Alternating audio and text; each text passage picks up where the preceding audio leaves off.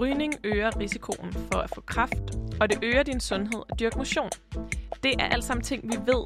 Ting, som lægevidenskaben har fundet ud af gennem forskning. Man siger, at der er evidens for det. Men hvad gør man i situationer, hvor der ikke er helt tydelige svar? For eksempel når det kommer til effekten af at bruge mundbind, når man skal mindske smittespredningen af corona. Eller når det kommer til spørgsmålet om, hvad der er bivirkninger ved medicinsk cannabis.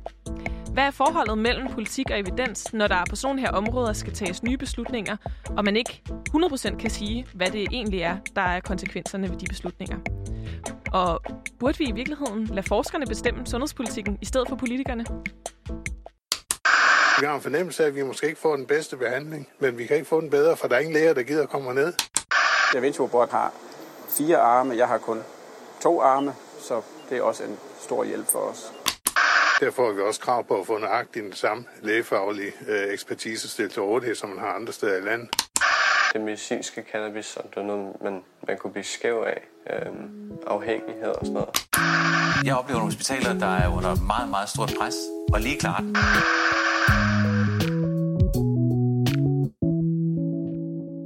Velkommen til Boblen. Mit navn er Veronika, og i denne her sæson 4, der undersøger jeg, hvilken rolle sundhedsvæsenet spiller i vores samfund. Hvem der tager beslutningerne om de sundhedspolitiske spørgsmål, og på hvilket grundlag de gør det. Og så prøver jeg også at dykke ned i, hvordan sundhedspolitik det har betydning for dit og mit møde med både medicin, hospitaler og sundhedssystemet i det hele taget. Og til at hjælpe mig med det, der har jeg i dag besøg af læge Monika Afsali Rubin. Og velkommen til, Monika. Jo, tak. Vil du ikke lige fortælle, hvorfor du er her i dag? Øh, jo, jamen, jeg er her først og fremmest, fordi at jeg er bestyrelsesmedlem i Sund Fornuft, Tænketanken for Sundhedspolitik. Og derudover så er jeg til daglig læge og øh, phd studerende og forsker i øh, pårørendes tilstedeværelse ved akutbehandling og genoplevning. Mm. Og i dag der skal det jo handle om forholdet mellem, hvad kan man sige, forskning, lægevidenskabelig forskning, og så øh, politik, og det at tage beslutninger, hvilket grundlag man tager det på, og, og hvad for nogle nuancer der kan være i, når man skal tage de beslutninger. Og derfor så kunne jeg måske godt tænke mig at starte med at spørge dig om et lidt drilsk spørgsmål, men hvis nu du som læge fik enevældig magt fra lige i morgen, lad os sige det. Hvad var så det første, du ville lave om? I verden, eller i sundhedspolitikken i Danmark, eller du må selv skalere? Jo tak, det er et Graven. stort spørgsmål. ja, det er nemlig lidt, lidt et øhm, spørgsmål måske. Jamen, jeg tror måske, at jeg ville øh, sætte en med noget forskningserfaring i ministerstolen, i sundhedsministerstolen. Mm. Øhm, ja, måske generelt en øh, jurist i Justitsministeriet osv. Ja, så vi skal have, øh, skal have mere, øh, hvad kan man sige, fagligheden ind. Ja, det tror jeg. Men det bliver jo næsten også nødt til at sige, når jeg selv er forsker. Jamen det er godt, for der er nemlig også noget med interesser på spil, som vi selvfølgelig også skal, skal dykke ned i, ja. i i det her øh, program. Vi skal, vi skal prøve at undersøge forholdet mellem, mellem lægevidenskab og, øh, og sundhedspolitik. Og det er jo centreret omkring det her begreb, som er meget centralt for, øh, for lægevidenskaben, evidens, øh, som kan være sådan et lidt fluffy begreb, men som jo i hvert fald handler om, hvad for noget forskning der er i forhold til at lægge til grund for øh, de, behandlinger, vi har, øh, og de beslutninger, der bliver taget. Og det skal vi dykke mere ned i, hvordan og hvorledes det hænger sammen, og, hvordan det påvirker de beslutninger, der bliver taget på det sundhedspolitiske område. Men for at vi kan det, så har du, Monika, været ude online og mm. øh, interviewet Carsten Jul Jørgensen. Og vil du ikke fortælle lidt om, hvorfor du tænkte, at han var relevant at snakke noget omkring det her med, øh, med evidens og, øh, og forholdet mellem forskning og sundhedspolitik? Jo, altså øhm, jeg har i mange år øh, haft et godt øje til Cochrane og deres arbejdsmetoder, da jeg øh, allerede som studerende begyndte at arbejde for Cochrane Anesthesia og Cochrane Emergency and Critical Care Group. Jeg tænkte derfor, at øh, en af de personer, der måtte vide allermest om øh, evidensbaseret medicinsk forskning her i Danmark, det måtte være en fra Cochrane.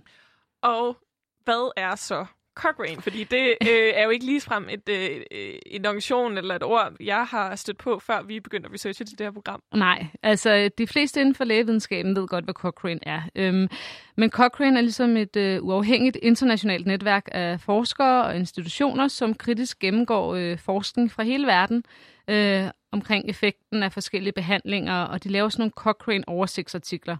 Øhm, og netværket det udgøres af 28.000 frivillige, eller mere end da, øh, og netværket findes i mere end 100 lande i hele verden. Så det er virkelig et, øh, et kæmpe øh, netværk, og øh, det betyder også, at øh, Carsten Jul Jørgensen helt sikkert ved en hel masse om øh, evidensbaseret forskning. Ja, det gør han, øhm, og jeg vil lige lade ham præsentere sig her. jeg hedder Carsten Juhl Jørgensen, og jeg er overlæge ved øh, Cochrane Danmark, Center for Evidensbaseret Medicin i Odense under SDU. Øh, og jeg har været involveret i Cochrane-samarbejdet igennem de sidste øh, 19 år. Øh, og jeg sidder nu i det internationale Cochrane-samarbejdes bestyrelse. Ja, og øh, Carsten Juhl Jørgensen er ikke den eneste, som du har været, øh, været online og tale med, øh, Monika. Du har også talt med Stinus Lindgren, som både er, øh, er forsker og politiker for det radikale venstre. Øh, vil du ikke fortælle, hvorfor du har fat i ham? Jo, altså øhm, det er fordi, at jeg forestillede mig, at øh, han nok ville være den politiker på Christiansborg, der bedst ville kunne svare på de spørgsmål, jeg har omkring øh, evidens og sundhedspolitik. Øhm, og derfor så tænker jeg lige, at han kan lige at præsentere sig selv her. Så kan vi lige få en fornemmelse af, hvorfor det måske er, at han vil være oplagt at spørge. Ja. Jeg sidder jo nu som sundhedsordfører og forskningsordfører i Folketinget for Radikale Venstre. Men inden da har jeg jo en Ph.D. i bioinformatik fra Københavns Universitet, og har arbejdet en del år som, øh, som forsker, og har også deltaget i, øh, i debatten, den offentlige debat, som det hedder, om alt muligt alternativ medicin og øh, kreationisme og øh, vaccinationsdebatten, alt det her igennem rigtig mange år, lang tid før jeg overhovedet overvejede at stille op til noget som helst folkevalgt. Øhm, så det, det er min, min baggrund, som, som både som forsker og som debattør og nu som politiker. Ja, som i hjælp fra Stinus Lindgren, så skal vi altså øh, også dykke lidt ned i, hvad kan man sige, hvad for nogle nuancer, der kan være mellem at sidde på den ene side med en politikerhat på, og på den anden side med en, øh, en forskerhat på, og hvilke udfordringer det måske også kan give i beslutningstagen. Fordi i det her program, der dykker vi ned i, hvad er forholdet mellem evidens, forskning i lægevidenskaben og så politik, på det sundhedspolitiske område, når der skal tages beslutninger. Vi skal prøve at finde ud af, hvad er det for nogle dilemmaer, der kan opstå, når man skal øh, tage beslutninger om noget, som der måske er svært at få evidens, altså forskning, øh, der, kan, der kan underbygge. Hvad stiller man så op, når man, øh, når man ikke er helt sikker? Og hvilke andre udfordringer kan der være i forhold til evidens? Altså er forskerne de bedste til at tage beslutningerne, eller er der også en politisk dimension i det her? Det prøver vi at finde ud af i det her program.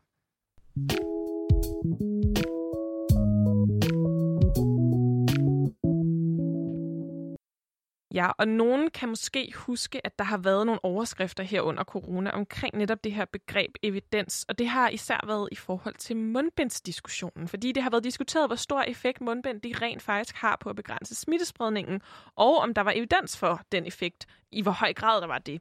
Det her med evidens, det, det er et begreb, som er meget fundamentalt for lægevidenskaben, sådan som jeg har forstået det, men det er, det er også et begreb, som er sådan lidt svært, når man ikke er læge, vil jeg sige. Altså, det er ikke et begreb, jeg som sådan øh, bruger i min hverdag, eller, øh, eller sådan, øh, kender enormt meget til. Jeg kan bare se det nogle gange i sådan, den offentlige debat. Og det har for eksempel været, været en ting her i forhold til coronatiltag. Og der har netop diskussionen om mundbind vist, at evidensbegrebet, det er altså ikke helt nemt i den offentlige debat, og der kan godt opstå nogle uenigheder og misforståelser omkring det her begreb. Så derfor så synes jeg, at vi skal starte det her program med at få styr på, hvordan man forstår det her begreb i lægevidenskaben. Og Monika, du har jo snakket med Carsten Juhl Jørgensen, som altså er fra, fra den her, det her netværk Cochrane, og, og som beskæftiger sig helt vildt meget med det her øh, med evidens i lægevidenskaben og, og lægevidenskabelig forskning. Ja, det har jeg. Øhm, og jeg startede sådan set også med at bede ham om at prøve at forklare, hvad evidens det er for en størrelse. Øh, og jeg kan lige prøve at høre med her.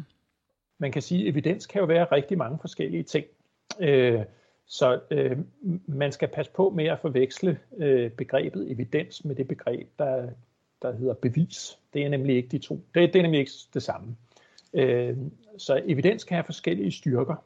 Øh, og øh, der kan være rigtig mange forskellige former for evidens. Øh, lige fra klinisk erfaring, øh, som også er en form for evidens. Det er bare usikker evidens, øh, fordi man ikke har nogen kontrol i forhold til sin erfaring øh, op til det, der er det randomiserede øh, kliniske forsøg, hvor man har en gruppe af patienter, der bliver behandlet, og ved lodtrækning så har, øh, også har øh, øh, fordelt øh, folk til en gruppe, der ikke får behandling. Og så sammenligner man så de to grupper, og ved, at de to grupper i gennemsnit er ens. Det eneste, der adskiller sig imellem de to grupper, det er, det er om de får behandling eller ej. Og det er så den bedste form for evidens, når vi snakker om at vurdere øh, effekten af behandlinger. Men der er jo mange andre vigtige spørgsmål i, i medicin. Øh, og, øh, og der er så andre studiedesigns, som er de bedste til den type spørgsmål. Øh, så, så det er, evidensbegrebet er meget, meget bredt, og det er, det er en meget nuanceret diskussion. Øh, men men øh, øh det er vigtigt at forstå i hvert fald, at øh, der findes forskellige øh, styrker af evidens, og så findes der forskellige øh, optimale former for, for, for studiemetoder, når vi taler om forskellige videnskabelige spørgsmål.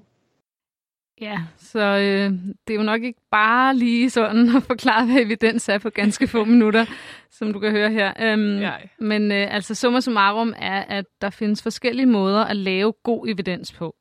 Og afhængig af, hvilken metode man bruger, så kan man så sige, at resultaterne er mere eller mindre tætte på den såkaldte øh, sandhed i citationstegn. Ja, og det synes jeg også er meget, altså det tænker jeg, er, det er meget godt lige at få styr på det her, som, øh, som Carsten Juhl Jørgensen jo altså også gør klart, det her med evidens er ikke lige med bevis.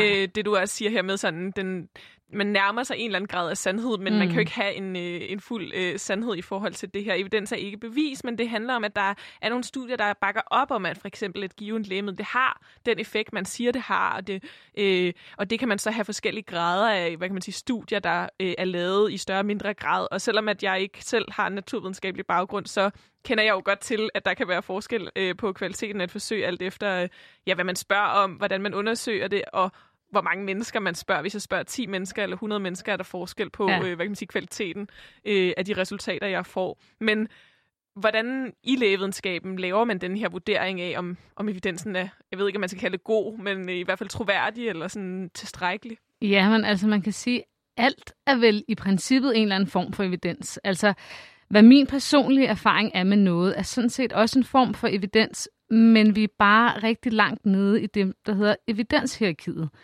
Altså, hvis man prøver at google evidenshierarki, så kommer der sådan en øh, pyramideformet figur frem, ja. hvor man kan se, at i bunden, der er den rigtig stor, og der er det alt det her med øh, holdninger, altså især ekspertvurderinger for eksempel, de ja. ligger i bunden af evidenshierarkiet. Og jo længere op man så bevæger sig af den her pyramide, så øh, kan man sige, at øh, det bliver et bedre og bedre studie, øh, hvis man kan forklare det sådan. Altså, det, det bliver bedre og bedre til at, at besvare øh, de spørgsmål, man stiller mere korrekt. Mm. Øh, og allerøverst, der har vi så øh, de her lodtrækningsforsøg, som Karsten snakker om, og lige over dem har vi så noget, der hedder systematiske reviews, som også er det Cochrane, de laver. Øh, det er sådan nogle øh, oversigtsartikler over alle de lodtrækningsforsøg, der findes omkring et bestemt emne, øh, et bestemt behandling for eksempel. Øh, og der kan man så lave det, der hedder meta-analyser, hvor man ligesom binder alt den her forskning sammen, der ligger omkring det her, og kigger på, på alt data på en gang, for ligesom at, at få kortlagt, jamen hvad er så effekten, hvad er så evidensen for lige præcis det her. Så man kan både se på, sådan, om, hvor, al, alle de her forskellige studier, der måske handler om det samme, hvad finder de til sammen ud af? Hvad, hvor meget viser det om de her bivirkninger, eller om hvor, hvordan det her det virker? Ja, altså man kan sige, at jo flere i den perfekte verden, jo flere studier du kan lave, som er det samme studie, du kan lave igen og igen og igen, hvor du har lavet, gjort det på præcis samme måde, jamen jo tættere vil du komme på, på sandheden, øhm, kan man sådan set sige. Ja. Og det er jo en ret central ting i lægevidenskaben, det her med, at man, øh, man ved at arbejde evidensbaseret nærmer sig en eller anden form for, øh, for sandhed i forhold til, hvad for en medicin det virker, hvad for en behandling der virker. Ja, i hvert fald markant mere, end øh, hvis jeg bare siger, at jeg synes, noget skal være sådan.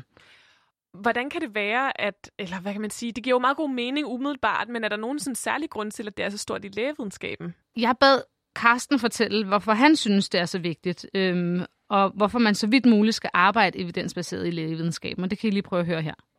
Ja, altså det er jo, det er jo vigtigt for at sikre, at det vi går rundt og gør i, i hverdagen, gør mere gavn end skade.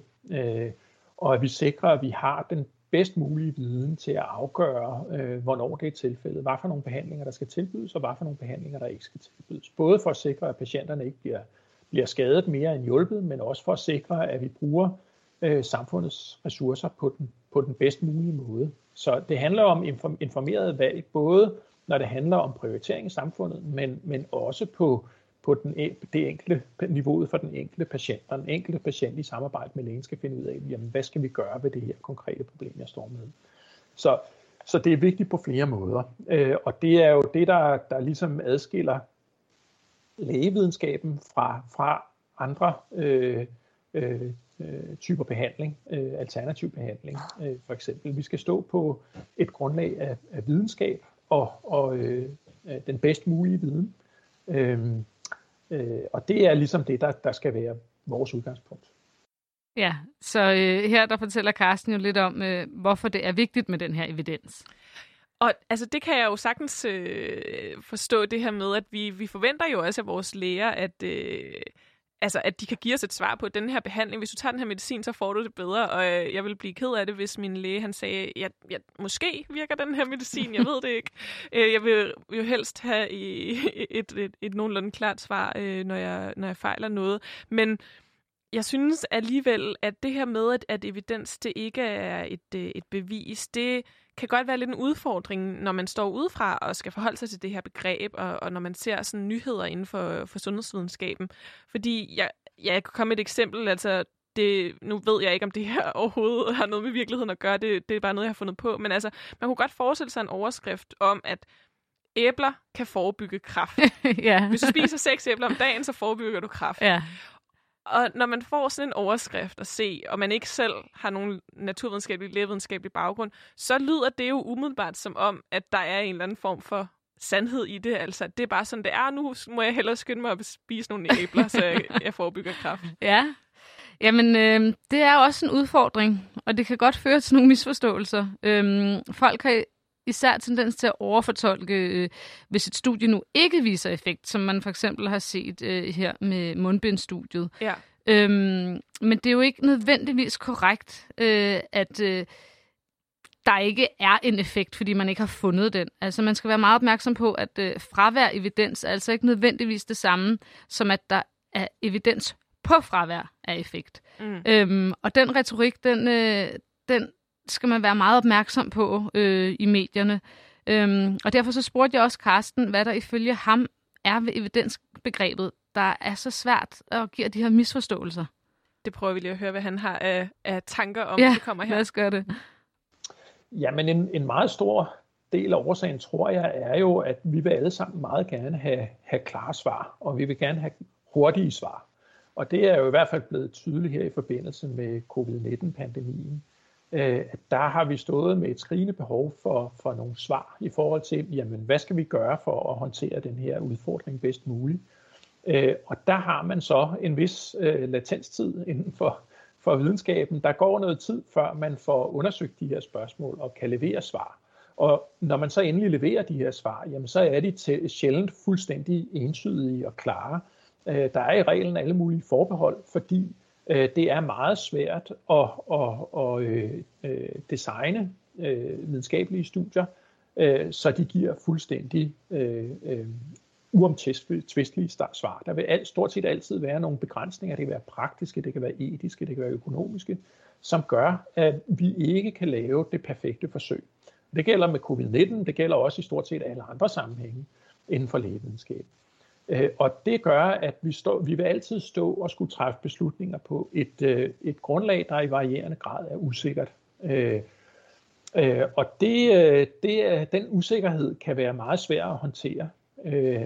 Og det kan være meget ubehageligt at stå med den usikkerhed. Og det er også klart, at det kan give anledning til nogle, nogle meget ophedede diskussioner, hvis videnskaben ikke er fuldstændig klar. Ja, altså generelt er det jo bare nemmest for os alle sammen, hvis det hele det er sort-hvidt. Men øh, sådan er det bare ikke, når det gælder evidens nødvendigvis. Nej, det, det er meget godt, tror jeg, lige at få sådan, øh, slået fast, at når vi taler om det her begreb, så handler det altså ikke om, at der ligesom er øh, et klart svar, men om, at der er lavet en masse undersøgelser, en masse forskning om det her, og, og nogle ting kan være mere eller mindre underbygget, hvis man kan sige det sådan. Ja, det kan man sådan set godt sige det. Og så synes jeg jo, altså øh, Carsten Juhl Jørgensen, han kommer jo ind på her til sidst, det kan jo godt lede til store debatter og politiske uenigheder. Øh, det her med, at, at man ikke altid kan give et klart svar fra, ja. øh, fra øh, lægevidenskaben, fra sundhedsvidenskaben. Og det er det, vi skal prøve at, at dykke lidt ned i nu. Hvad er det for nogle udfordringer, der kan være ved den her øh, evidensbaserede tilgang? Hvad kan være med til at, at måske øh, udfordre det her med, at man har de her sådan klare svar, eller man kommer tæt på at have klare svar. Og, og hvad sker der, når man, øh, når man så netop ikke har det? Så det prøver vi lige at dykke lidt mere ned i nu.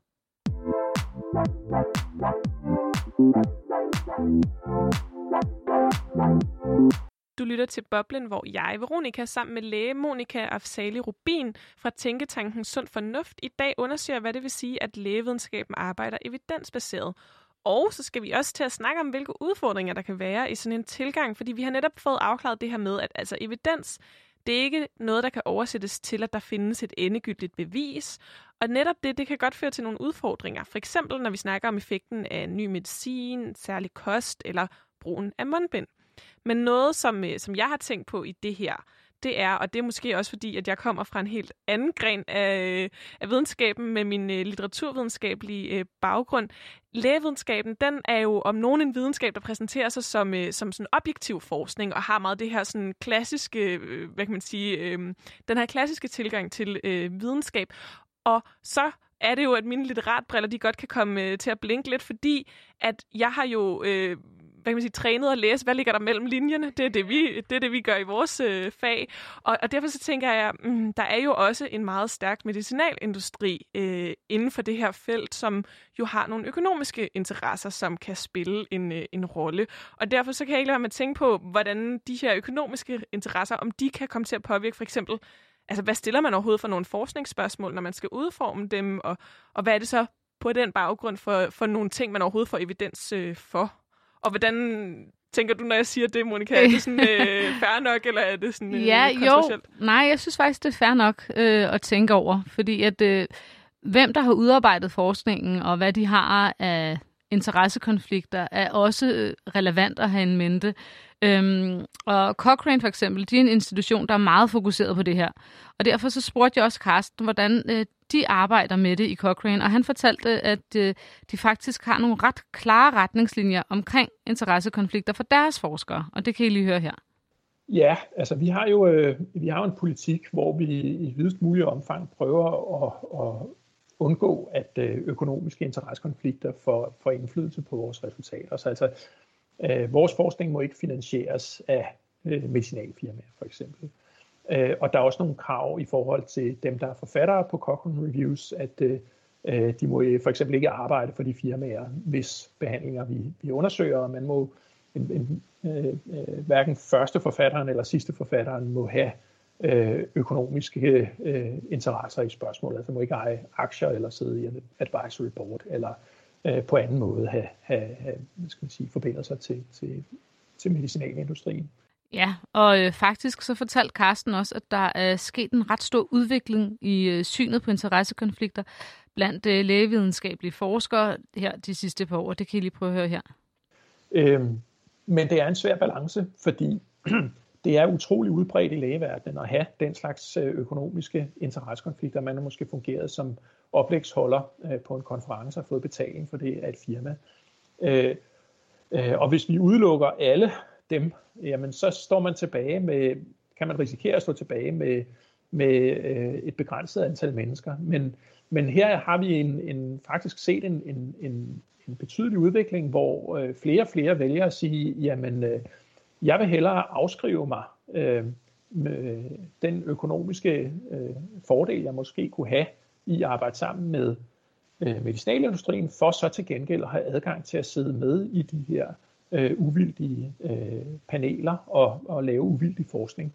Så, så øh, flere og flere begynder at foretage den afvejning, at det kan faktisk ikke betale sig for mig rent professionelt øh, at have det øh, personligt øh, øh, gavnlige øh, samarbejde med med industrien. Jeg vil, jeg vil hellere noget andet. Øh, øh, Øh, og det er et resultat af, at der har generelt har været en stigende opmærksomhed på betydningen af interessekonflikter inden for vores verden øh, øh, igennem mange år. Øh, og det, det er også baseret på evidens. Øh, et større antal studier har vist, at når man har den slags interessekonflikter, jamen så er der en sammenhæng med, med, med øh, retningen af de konklusioner, man når frem til. De bliver generelt mere positive øh, Øh, over for de øh, behandlinger, man, man undersøger, hvis man, hvis man har nogle, nogle personlige interesser i spørgsmålene. Ja, og øh, en sjov lille øh, anekdote til det er faktisk, at øh, jeg er så småt begyndt at handle med aktier øh, på det sidste, og har med vilje holdt mig helt ude af at købe medicinalaktier, netop fordi, at jeg ikke vil sidde i en eller anden situation på noget som helst tidspunkt, hvor folk de kan stille spørgsmålstegn ved, om øh, det, jeg siger nu, er så objektivt. Ja, så der, der kommer det jo helt øh, tæt på. Det er jo også lidt interessant det her med, at man har fået mere opmærksomhed på det. Måske også flere yngre læger, som tænker over det i forhold til, hvad man ellers gør, øh, gør i sit liv. Og jeg tænker, det har jo også... Øh, noget at gøre med, altså det er da en ting, som jeg også øh, er, er opmærksom på, at man forestiller, at der er mange øh, borgere, der egentlig godt nogle gange kan tænke lidt over, hvad er det nu lige med den der medicinalindustri og, og lægerne, når de, når de siger noget. Så det handler jo også om tillid mellem, hvad kan man sige, borgere og øh, resten af samfundet, og så lægerne. Ja, helt bestemt. Og det har jo historisk set også været et problem, især i USA for eksempel, at øh, der ikke har været særlig langt mellem øh, de her, øh, øh hvad kan man sige, øh, penge og behandling. Men der er altså sket øh, en, en udvikling i, og, og Carsten Juliansen han nævner også det her med, at det også kan handle om, at man gerne vil have lov til at sidde i de her øh, sådan uvildige paneler i forhold til at og simpelthen kunne være med til øh, der, hvor, der, hvor der bliver taget beslutninger. Ja, altså i hvert fald i Danmark, så øh, er der faktisk blevet taget nogle initiativer fra de offentlige myndigheders side øh, for at komme de her interessekonflikter til livs, og det fortæller han om her. Det har faktisk været en meget væsentlig øh, udvikling, og, og et af de helt store øh, skridt var, at da Sundhedsstyrelsen øh, øh, sat som et krav for at være med i de paneler, øh, der skulle udvikle nationale kliniske behandlingsretningslinjer. Øh, der satte de krav om, at der måtte man ikke have interessekonflikter, hvis man skulle være med der. Og det er nu også øh, blevet standard i for eksempel Medicinrådet, og bliver det også i, i, i Behandlingsrådet. Øh, så der er fra offentlig side blevet, blevet stillet nogle krav om, øh, at det må man ikke have. Og øh, Lægemiddelstyrelsen har også nu øh, opstillet en, en regel om, at medarbejderne i, i denne her offentlige myndighed, der jo skal godkende øh, nye lægemidler og skal være vores vagthund over for industrien, jamen de medarbejdere må ikke længere have aktier i medicinalindustrien. Det måtte man indtil for halvandet års tid siden. Så her, der hørte vi jo faktisk lige præcis det, som også havde været aktuelt øh, for dig, Monika, selv. Altså det her med, at det, der faktisk også er blevet introduceret nogle, nogle regler i forhold til det her med at have økonomiske egeninteresser i, i forhold til altså, godkendelse af nye lægemidler. Ja, øhm, men øh, faktisk så må danske politikere gerne eje aktier i for eksempel medicinalindustrien. Og det er jo selvom, at de arbejder med at administrere nogle meget store sundhedsbudgetter, og det synes jeg faktisk er en lille smule opsigtsvækkende. Ja, det kommer øhm, da også lidt, øh, lidt bag på mig ja. egentlig. øh, men altså, på, måske er det heller ikke det, det første, man jeg tænker på, at, at politikerne kan have økonomiske interesser på det sundhedspolitiske område. Men, øh... Nej, og jeg tænkte også, om det måske bare var mig, der var alt for idealistisk i forhold til det her spørgsmål om interessekonflikter, og derfor så øh, spurgte jeg Karsten, hvad han ligesom øh, tænkte om det. Det kommer lige her.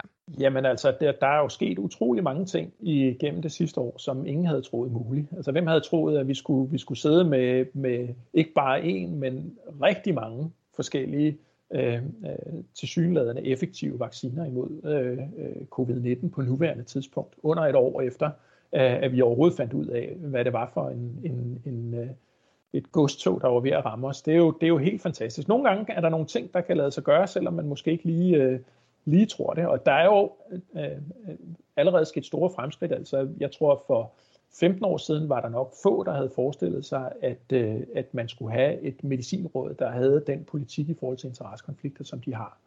Øh, Øh, så, så altså, selvfølgelig kan der ske en udvikling, og det kan der også på det her felt. Øh, det handler om politisk vilje. Ja, der er jo meget, der handler om øh, politisk vilje. Men øh, en sjov ting, som Carsten faktisk også pegede på, det var, at øh, tiltal, som der oprindeligt indføres af medicinske årsager, de kan faktisk også blive til noget, der får en rigtig stor politisk signalværdi. Og det så vi jo et eksempel på i Joe Bidens indsættelse som øh, ny amerikansk præsident. Øhm, og det fortæller han om her. Det er faktisk ret sjovt man kan sige, det så vi jo et eksempel på faktisk ved, ved øh, Joe Bidens øh, øh, øh, indvielse som præsident. Øh, det var en ceremoni, som, som foregik udenfor i blæsevejr. Øh, og der sad alle med mund, mundbind på. Øh, og det er klart, der, er jo, øh, der sender man jo et politisk signal, for der er ikke nogen, hvad skal man sige, videnskabelig grund til at sidde med mundbind på udenfor i, i blæsevejr, samtidig med, at de faktisk holdt social, social afstand, kan man sige. De sad med en pæn afstand imellem hinanden. Øh, øh, og øh, de var til med, øh, hvad skal man sige, inkonsistente nok til øh, at give hinanden krammer og håndtryk og fistbumps og jeg ved ikke hvad. Øh, så, så vi står altså øh, her med en skønsom blanding af, af øh, evidens og politiske hensyn og, og signaler og alt muligt andet, øh, som, som gør det svært at være, være, være fuldstændig konsistent i sin, i sin handlemåde, selvom man er præsident for USA. Ja, og jeg tænker også, at det er også det, der kan gøre det svært for den almindelige borger i forhold til, jamen, øh, hvad er evidensen så? Øh, og er det rigtigt, det der bliver gjort, og det der bliver sagt, når det også nogle gange kan blive fordrejet på den her måde? Jeg synes, det er, jeg synes, det er ret sjovt. Det er også sådan godt spottet. Øh, jeg ja. kan godt huske, at jeg tænkte over det der med, at de var lige lovlig meget over at, at røre ved hinanden. Ja. Øh, og man sidder jo nu her, hvor vi har været i den her coronapandemi så længe, så sidder det jo giver i en, når der er mennesker, der rører ved hinanden, ja. eller giver hinanden hånd eller et eller andet. Men jeg havde slet ikke tænkt over det her med, øh, med mundbindene, som jo også har været en diskussion i, i USA, som simpelthen får sådan en politisk signal, fordi at det her det er en ny, sådan, øh, ny præsident, en ny politisk regime. Fuldstændig. Øh, man vil en anden retning, og man, øh, man tager, tager det her alvorligt. Ja, Selvom at det måske i virkeligheden slet ikke øh, er nødvendigt, når man står udenfor i blæsevejr. Nej. Men det, det er det ikke. men det her med, at det, at det også bliver sådan en måde ligesom at vise et, et eller andet for, altså være sådan en foregangsperson for, for nogle bestemte øh, ting, det, det skal vi jo prøve at dykke lidt mere ned i nu, det her med, altså politikerne sådan, hvordan de ligesom spiller sammen med det her med, at der måske er evidens for, at nogle ting virker, men det så lige pludselig kan øh, blive øh, rykket over og, og få øh, mere, at komme mere til at handle om politisk signalværdi, for eksempel. Og, og jeg synes også, det er interessant det her med, at vi lige noget omkring, at... Øh, at politikerne jo faktisk gerne må eje aktier i medicinalindustrien. Det kan være, der bliver noget debat om det på, på et tidspunkt, men jeg synes, vi skal prøve at dykke ned i, hvad er det øh, for nogle dilemmaer, der kan opstå, når man sidder som politiker og skal tage beslutninger, hvor at det handler om, øh, om, om sundhedsfaglige, men der også kan være politiske hensyn og samfundsmæssige hensyn øh, at tage. Det dykker vi lige ned i nu.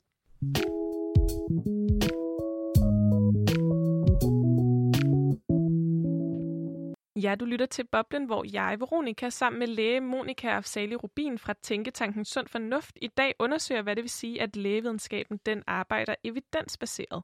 Og vi har talt om, hvilke udfordringer der kan være i at have den tilgang. Blandt andet, hvordan at der er evidens for, at hvis man for eksempel har aktier i et medicinalfirma som forsker, eller har interesser på den front, og så laver et studie af noget medicin fra det firma, så bliver resultaterne af ens studie ofte mere positive. Derfor så er der også over de seneste år kommet et øh, markant større fokus på at mindske risikoen for interessekonflikter her i Danmark. Men det er jo ikke kun økonomi, som præger den evidens, der kommer frem, og de beslutninger, der tages. Der er jo også rigtig mange beslutninger, både om hvilke behandlinger, der tilbydes, og større sundhedspolitiske beslutninger, som bliver taget netop fra politisk hold. Og Monika, jeg ved, at øh, netop det her med sådan, politikernes rolle i at tage beslutninger, det er noget, som du som, øh, som læge var sådan lidt skeptisk over for, inden vi gik i gang med det her program. Ja, altså, øhm, jeg har jo faktisk længe tænkt sådan lidt, øh, hvorfor er det bare, at politikerne ikke kan tage evidensbaserede beslutninger? Altså, seriøst, hvor svært kan det være? At tænker de bare kun på deres egne stemmer og på deres næste valgperiode? Men derfor så valgte jeg faktisk at inkludere Stinus, øh, Stinus Lindgren i det her program, fordi jeg tænkte, at han som forsker og politiker øh, ligesom øh, kunne gøre mig lidt klogere, og dermed også lytterne klogere på, hvad det er, øh, hvorfor det er, at det... Øh, At der måske kan være øh, mere end bare, at øh, man tager beslutninger på, øh, på evidensbaseret øh, ja. grundlag som politiker. Og han er jo politiker fra de radikale venstre, og han har jo også den fordel, at han er øh, relativt nyvalgt. Ja. Øhm, så der er, det er stadig Han skal nogle, vise sit værd. nogle, friske, øh, nogle friske erfaringer i forhold til at komme ind i denne her øh, verden. Og øhm, han er jo kommet ind i en tid på Christiansborg, hvor øh, jeg forestiller mig, at øh, livet på Christiansborg er ganske anderledes, end det normalt vil være, fordi at noget af det, han jo har siddet med som politiker, er jo håndteringen af den her coronapandemi, som jo er sådan det helt store sundhedspolitiske øh, lige nu. Så jeg tænker lidt på, sådan, om, øh, om det kan hjælpe os til at forstå, hvad han, øh, hvad han tænker omkring forholdet mellem øh, hvad kan man sige, sundhedsfagligheden og så øh, politik. Jamen lad os prøve at høre, hvad han har at sige om det her. Man kan sige, nu har vi jo diskuteret for eksempel epidemiloven øh, rigtig, rigtig meget. Helt oplagt en lov, som ingen anede eksisterede for et år siden, men som vi alle sammen nu er meget bevidste om findes og skal øh, opdateres og, og det er jo blevet klart for mig, at der er, når vi snakker om at håndtere en epidemi, så er det jo helt oplagt selvfølgelig en, en sundhedsfaglig diskussion, fordi det er en sygdom, der spreder sig i samfundet, og som rammer øh, os alle potentielt og påvirker sundhedsvæsenet osv. Men det er jo ikke kun sundhedsfagligt, fordi det handler også om, hvad med alle de afledte konsekvenser. Fordi man kunne sagtens vælge øhm, sat på spidsen og sige, jamen øh, okay, vi kan stoppe det nu, hvis vi sætter alle sammen hjem i karantæne i to uger, så vil den ikke sprede sig. Så er det løst. Og det er rigtigt. Men det giver jo ingen mening, fordi det vil jo lukke, altså det vil ødelægge alt, fordi vi kan jo ikke bare blive hjemme. Øh, vi er nødt til at tænke, okay, hvad, hvad er vi så nødt til at have åbent? Og det bliver jo så pludselig en diskussion om andre afledte konsekvenser. Hvad kan vi leve med i forhold til skoler, i forhold til andre sundhedsydelser, i forhold til samfundsøkonomi osv.?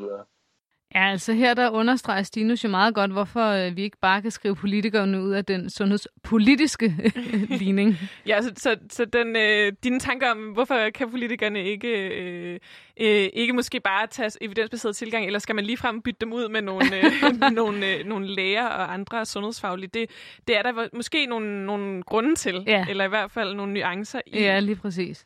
Og øh, vi har vi har en ret specifik sag som meget godt illustrerer, at, at der kan blive nogle udfordringer, når det her med sådan evidensbegrebet og den, øh, hvor meget læger vægter det, hvordan det kan blive sådan grundlag for en konflikt, øh, eller hvad man skal kalde det, noget uenighed og misforståelse mellem henholdsvis lægestanden, politikere og øh, patienter. Og øh, det, er, øh, det er den øh, forsøgsordning, som øh, blev lavet med medicinsk cannabis. Den blev vedtaget i 2017, og den trådte i kraft i, i 2018. Og her blev det en ret sådan, stor debat blandt læger og patientgrupper, øh, og hvor politikerne endte med at, øh, at gennemføre den her øh, forsøgsordning. Vil du ikke, Monika, lige prøve at rise op, hvad var det, sådan uenigheden gik ud på? Hvad er det for noget med den her forsøgsordning? Jo, altså, øh, jeg kan jo ikke så godt lide, at du kalder det en forsøgsordning, øhm, da vi desværre ikke er blevet meget klogere i forhold til, hvordan og hvilke og om patienterne skal behandles med cannabis. Fordi man fra politisk side simpelthen bare valgt at søsætte det her såkaldte forsøg og begyndt at give patienterne medicinen, uden at man opstillede det som et klassisk medicinsk forsøg. Og derfor så ved vi heller ikke så meget øh, om det mere. Vi er ikke blevet så meget klogere. Ja, så... Og det, så der var ligesom den her debat omkring, øh, der var nogle patienter, der oplevede, at medicinsk cannabis hjælper dem, mm. og som derfor øh, efterspurgte, at det blev lovliggjort, og at man fik mulighed for at få det, øh, få det udskrevet, altså at lægerne simpelthen begynder at tage det i brug som en del af, af behandlingen. Men øh, udfordringen fra et lægeperspektiv øh, er, og, og, eller var og er stadig i dag, øh, den, at der ikke er nok evidens for, hvilke konsekvenser det har, hvordan det virker, eller hvordan... Ja, altså problemet er, at, at man ikke har opstillet det som et klassisk forsøg, så vi har ligesom ikke fået to lige store grupper, som vi har undersøgt på samme måde. Så derfor så ved vi ikke, om øh, den effekt, der for eksempel er, om den er tilfældig, eller om den er på grund af medicinen. Og det bliver vi nødt til at vide som læger, hvis vi skal udskrive noget medicin til folk. Så, så man kan sige, at, øh, at udfordringen i en eller anden grad blev, at der stod nogle patienter og havde brug for, altså gerne ja. ville have noget medicin, som de følte kunne komme til at virke, og som der var øh, nogen, der havde oplevet virkede hos ja. dem. Og man står jo også i en presset situation øh, som, øh, som patient, hvis man har en alvorlig sygdom, som Helt er bestemt. invaliderende. Og så nogle læger, som, øh, som ikke øh, vil, øh, vil risikere at gøre noget, uden at vide, hvad konsekvenserne af det er, ja. kan man sige det og sådan? Det kan man godt sige. Og politikerne valgte ligesom så øh, at gå den vej, der hed, at nu giver vi bare patienterne, hvad de vil have. Men øh, det er ikke nødvendigvis altid det bedste at gøre det på den måde. Jeg synes lige, vi skal prøve at høre et, øh, et klip, som øh, TV2 Lorry de lavede i forbindelse med den her nye ordning, den øh, trådte i kraft. Fordi der kan vi nemlig høre henholdsvis øh, Skleroseforeningen, som også er en repræsentant for nogle patienter, og øh, Lægeforeningen, som repræsenterer lægernes holdning, til den her øh, forsøgsordning, som jo så, du siger, Monika, at, at det slet ikke har været et, øh, et forsøg i den øh, grad, man havde ønsket sig som, øh, som læge, fordi det ikke har, har været øh, bygget op omkring, at man skulle kunne få nogle resultater, som rent faktisk var øh, hvad kan man sige, troværdige. Ja. Prøv lige at høre det klip øh, her. I Skleroseforeningen er man begejstret for forsøgsordningen. Det er sådan, at der er øh, 2.500 danskere med sklerose, som ikke har gavn af, af den medicin, der findes, og som hver dag må leve med meget stærke smerter og spasmer og kramper, der betyder, at de ikke kan leve et almindeligt liv. Så det er et kæmpestort gennembrud, det her. Langt mere skeptiske er de dog i lægeforeningen. Politikerne kalder det her en, en forsøgsordning, men det er jo øh, en de facto i brugtagning af et produkt, øh, som der øh, på ingen måde er, er dokumentation for øh, virker. Jeg betvivler sådan set ikke øh, de enkelte personer, som oplever en, en, en positiv virkning øh, af det her. Man skal bare huske på, at vi hører jo ikke fra alle dem, øh, hvor det ikke virker, eller fra dem, der har øh, slemme øh, bivirkninger ved det. Og så skal man også gøre sig klart, at der er forskel på, at enkelte mennesker oplever en effekt, og så man kan sige, at det så generelt øh, virker. Og her er det, man skal passe på og sørge for, at man har øh, den videnskabelige dokumentation i orden. Altså, ja. når man hører det her, så hører vi jo fra to forskellige sider, og, øh, og jeg kan jo godt, altså, jeg kan jo godt forstå øh, skleroseforeningen. Det kan jeg også altså, øh, og, og man måske også kan tænke sådan, øh, at lægerne er sådan lidt, øh, man har lyst til ja. at ruske lidt, øh, lidt op i, øh, i lægerne, men hvad er det, man er, man er bekymret for som læge i forhold til det her? Jamen, i bund og grund, så tror jeg, man er bekymret for, at patienterne de bliver bundefanget. Altså, at de øh, ender med at bruge en masse penge på noget, som ikke har en effekt. Øhm, og det er nogle desperate personer, som har rigtig, rigtig ondt, og de skal have den bedste behandling. Men vi ved ikke, om det her det er den bedste behandling. Og det er det, der er problemet, fordi lige pludselig så øh, påviler det den enkelte læge at tage ansvaret for den her patientbehandling på et fuldstændig ukendt grundlag. Øhm, og det er det, der har ført til konflikterne øh, mellem lægerne og patienterne. Og det er simpelthen så sørgeligt, fordi det gavner på ingen måde samarbejdet, og det gavner slet ikke de personer, som har det svært. Øhm, og jeg havde derfor brug for at høre, hvad politikeren Stinus, han mente om det, men også forskeren i ham. Det prøver vi lige at høre her. Nu sad jeg jo desværre ikke på Christiansborg, da debatten om øh, medicinsk cannabis kørte. Øhm, jeg sidder der nu, hvor vi skal tage evaluere den ordning, der blev vedtaget dengang, af et bredt flertal af partier, inklusive mit eget. Øhm, og jeg tror ikke, det var hemmelighed, for jeg har også skrevet om det alle mulige steder, at jeg havde nok ikke anbefalet, at man bakkede op det dengang, hvis jeg havde siddet som sundhedsordfører. Men sådan er det nu engang. Jeg tror, jeg forstår hvad du siger, og jeg er enig i, at der er rigtig mange, der ser det på den der måde med en konflikt. Jeg mener bare ikke, at det er en konflikt. Jeg mener, at det er til patienternes bedste, at vi gør det ordentligt. Øhm, at vi sørger for ikke bare at tilbyde noget, fordi de vil have det, men fordi det rent faktisk virker. Ellers så risikerer vi for det første at, at skade patienterne, give dem en, en, en substandard behandling, øh, og spille penge fra sundhedsvæsenet på noget, som vi kunne bruge på en bedre måde. Og det er ligesom den vinkel, jeg synes ofte bliver glemt. Men problemet er, har jeg jo så også lært efterhånden, at det er jo lidt svært at få alle nuancerne med, når man diskuterer de her ting. Det bliver meget hurtigt, især når vi snakker behandling af patienter, meget følelsesmæssigt. Øhm, og øh, at hvis ikke man, man bare siger ja, så er det fordi, man ikke under dem øh, noget. Og det, det synes jeg ikke, det, det gavner ikke nogen, at det bliver så, så sort-hvidt og så skævt.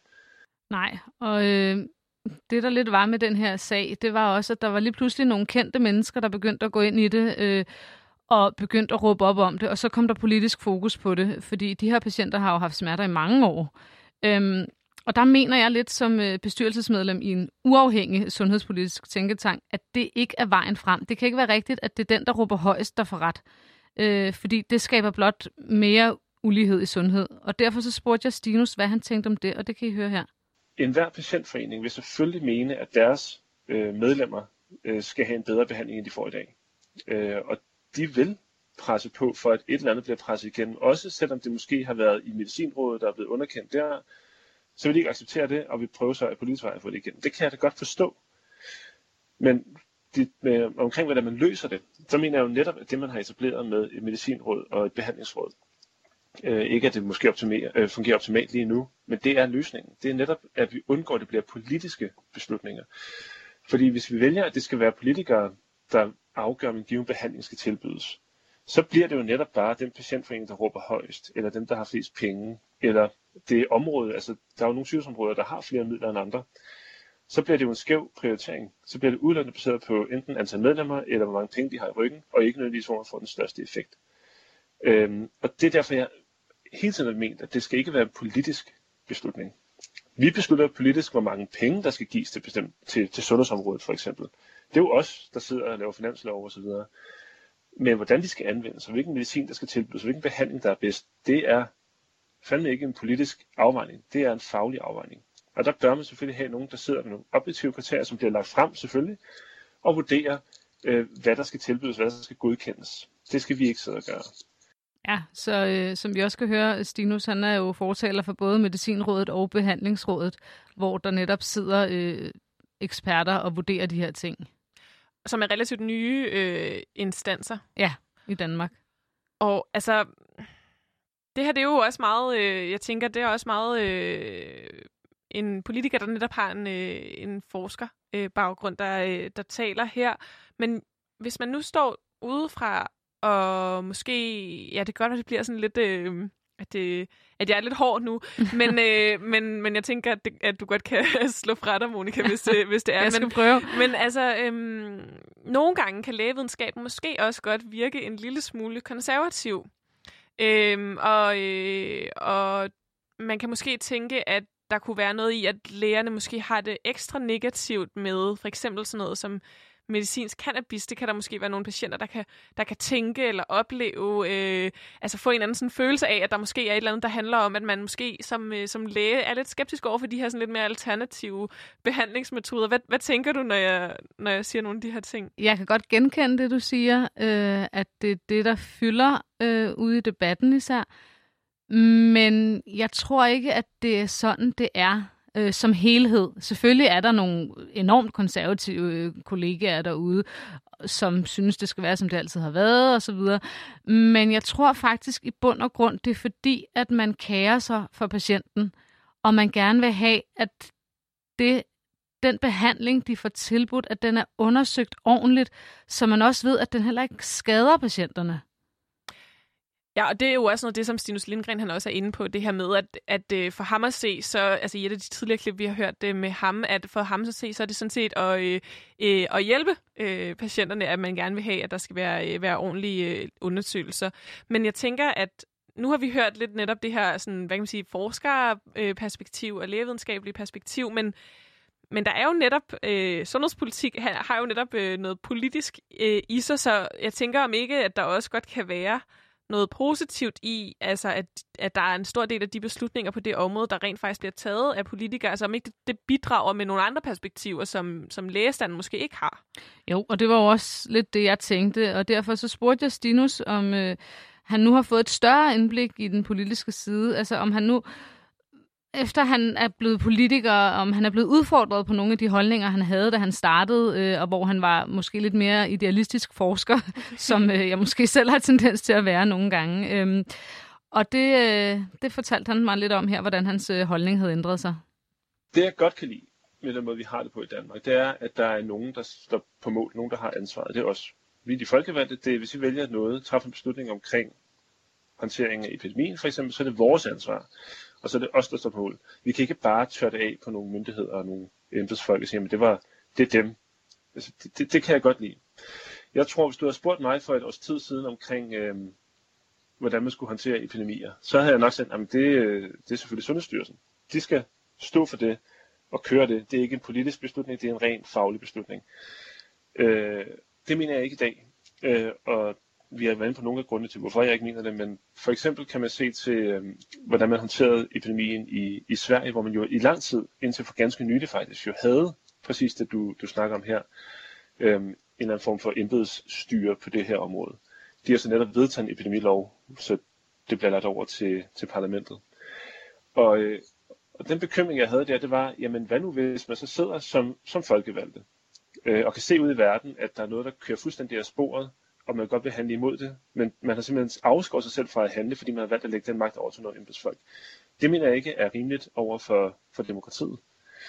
Så er det klart, så det betyder jo også den anden vej, at man i princippet kan gå stik imod alt det sundhedsfaglige, hvis der er et flertal for det. Og det er rigtigt, det kan man. Men så har man jo trods alt en befolkning, man skal stå til ansvar overfor. Øh, og jeg synes bare, det, er, øh, det må være sådan, det er i et demokrati, at der er nogle folkevalgte, som træffer beslutningerne, og så skal kunne forsvare det, og det er så derfor, jeg også har sagt, at der skal bare være fuldstændig åbenhed omkring, hvad er det, det faglige indhold er? Hvad er anbefalingerne? Hvad ved vi? Og hvad så de politiske beslutninger oven på det? Og så må man stå på mål for det. Det, det gør jeg gerne, øh, og det mener jeg er den eneste måde at håndtere det på.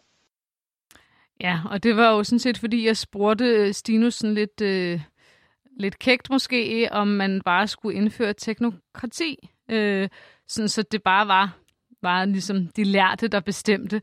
Øhm, og det var også lidt i forlængelse af, at øh, der jo har været hele den her øh, debat omkring, øh, hvad statsministeren sagde, dengang hun lukkede landet ned i marts måned, øh, hvor hun sagde, at det var myndighederne, der anbefalede det, men det var ikke sundhedsmyndighederne, og hvilke myndigheder var det så, og så videre. Og derfor var jeg sådan lidt nysgerrig på at høre øh, Stinus, hvad han tænkte omkring øh, det, at øh, det skulle være ja, simpelthen fagfolk, der bestemte. Ja, og her der får vi jo sådan lidt en nuance med omkring, altså som Johan siger, han har faktisk, øh, det har faktisk ændret sig for ham, hvordan han ser på det her, som jeg synes er, er, er ret interessant at, øh, at høre om, og hvor der jo også er en skældning mellem, hvad kan man sige, tidligere tanker omkring, når det kommer til specifikke behandlinger og specifik medicin, der øh, peger han på, at det kan være en styrke, at man har de her øh, medicinråd, behandlingsråd, som, som simpelthen består af fagfolk, øh, der kan lave de her vurderinger, men at der også er øh, nogle ting ved, ved det, hvis det kun er øh, fagfolk, kan man sige, der sidder med det, som også kan være en udfordring, fordi man måske også får nogle, ja, det, jeg forestiller mig, at man også får nogle sådan lidt entydige sandheder i, inden for det fag, man nu beskæftiger sig med, hvor politikerne måske har en anden tilgang. Ja, og altså, jeg synes også, det måske er en af de vigtigste pointer at tage med fra det her program. Jamen, det er det der med, at vi har brug for, at der bliver taget sundhedspolitiske beslutninger på baggrund af bedste evidens, når evidensen foreligger. Men i sidste ende, så bør det formentlig være en politisk prioritering, om vi skal iværksætte de her tiltag eller ej. Og især, når der ikke foreligger god evidens for beslutningerne, som man har set her under coronapandemien, så er det vigtigt, at der er nogle politikere, der kan stå på mål for den strategi, der bliver valgt. Så derfor så er jeg faktisk også selv blevet en lille smule klogere, eller i hvert fald har ændret en lille smule holdning i forbindelse med, at vi har lavet det her program. Øhm, for jeg kan faktisk godt se, hvorfor det er vigtigt, at vi har nogle politikere også, der bestemmer øh, de her ting. Øh, så det ikke bare er kun idealistiske forskere, der sidder og tager en masse beslutninger. Ja, og jo også på baggrund af noget viden, som der jo også kan være nogle, nogle, øh, nogle strukturelle, eller hvad man kan sige, præmisser for, som, øh, som også kan være udfordrende. Altså nu hørte vi med, med Carsten Juel Jørgensen det her med, at der jo blandt andet har været, øh, især tidligere, og nu har, prøver man at lave en indsats øh, imod det, det her med interessekonflikter, som jo kan forme den evidens, der rent faktisk kommer ud af, af forskning.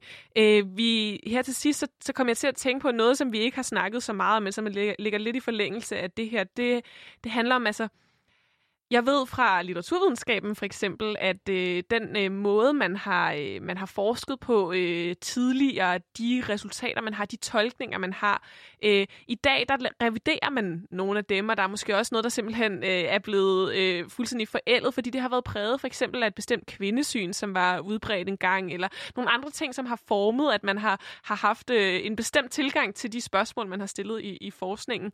Hvordan tænker du, øh, hvis jeg spørger om det i forhold til læge lægevidenskaben. Altså, øh, der kan jo godt være forskning, som er, øh, er lavet inden for, øh, inden for et bestemt, altså en bestemt medicin for eksempel, men som er lavet 50 eller 70 øh, år tilbage. Hvordan tænker du, Monika, omkring, øh, omkring det, at der kan ændre sig sådan samfundsmæssigt og kulturelt, hvordan vi ser på de her ting? Jamen, altså, jeg synes jo faktisk i princippet aldrig rigtigt, vi skal stoppe med at forske. Altså, fordi samfundet ændrer sig, vi ændrer os som mennesker, så hvis der er lavet et studie for, lad os sige, 40-50 år siden, som har vist en effekt på noget, eller har vist, at noget ikke havde en effekt, så kan det i princippet godt have ændret sig i den kontekst, øh, som vi er i i dag.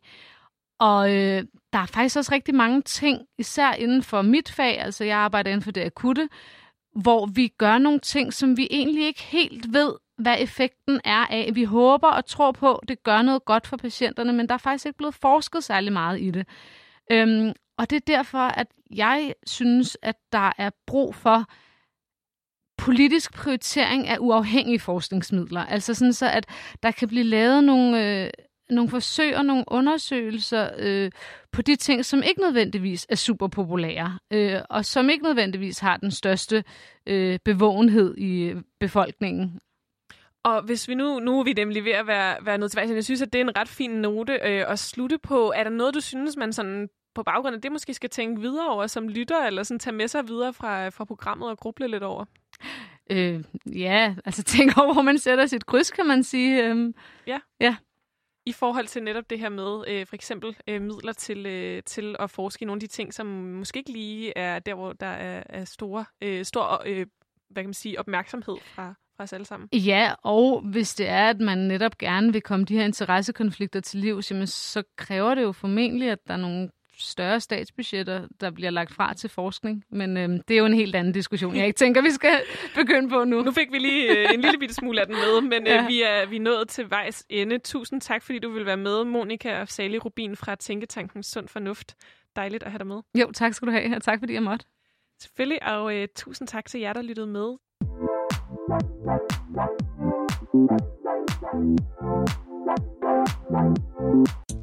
Du lyttede til Boblen. Programmet er produceret af Danske Studerendes Fællesråd, og programmets værter det var Monika Afsali Rubin og Veronika Arnsbøl Schulz. Programmets redaktør var Tove Daler, og musikken den er produceret af Esben Kjeldsen Krav. Vi spillede klip fra TV2 Lorry, Tak til Carsten Jul Jørgensen og Stinus Lindgren, og tak til Sund Fornuft, Tænketanken for Sundhedspolitik. Og tak til jer, der lyttede med. Hvis du sidder tilbage med nogle spørgsmål til sundhedssystemet, eller hvis du har undret over noget, som du har hørt læger eller andre eksperter snakke om i forhold til medicin og sundhedsvæsenet generelt, så vil vi rigtig gerne høre fra dig, så vi kan lave et program om de spørgsmål, som du sidder med. Send dine spørgsmål ind til boblensnabelagradioloud.dk eller find Radio Loud på Facebook eller Instagram.